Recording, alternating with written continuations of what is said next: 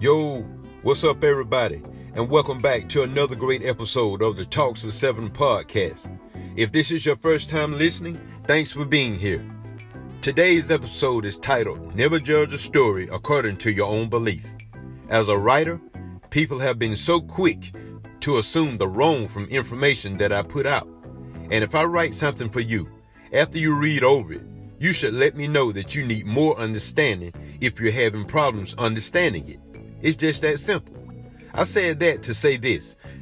I'm a writer. I write short stories. But there is one thing that I would never do in my writings, and that's talk about a- another individual. Even if I have their consent, I still wouldn't. In the past, I was blamed for stereotyping certain people in my stories.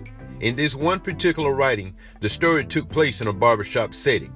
I chose a barbershop setting simply because I am a barber and that was a business move.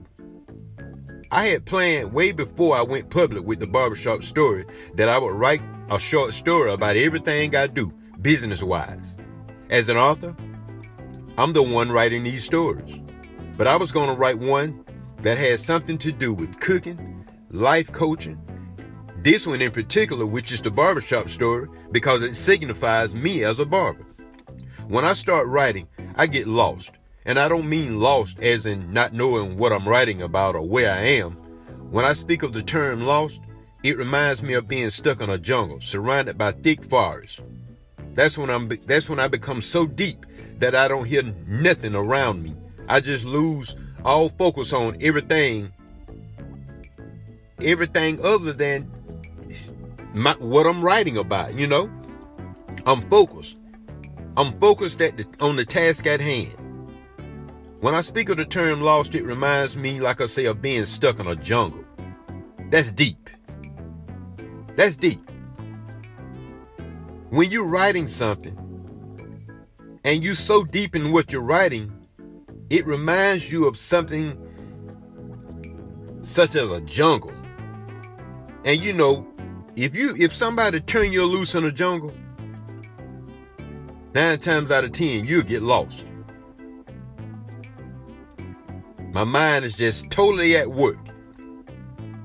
And when I'm writing, when I'm that deep, the pictures that I see in my mind, they are so vivid. It's like I've already written that particular story once before.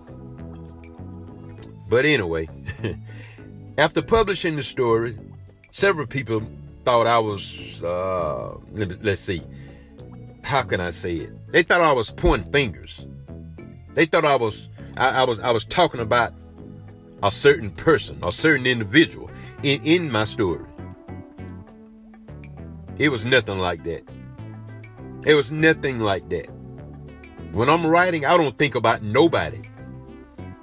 Nobody. My characters in my stories, my characters in my book, they made up. I make them up as I go.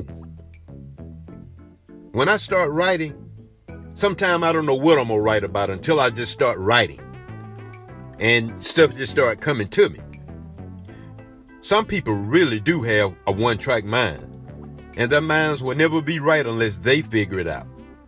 People like that, who never get the full understanding about certain things, they will have, you know, it's, it's, they will always have others not wanting to be around them, so to speak. In my closing, I want to leave you with this. Never judge a person without knowing that person. And even if you know that person, still don't judge them. Thanks for tuning in to the Talks of Seven podcast show. Have a good night.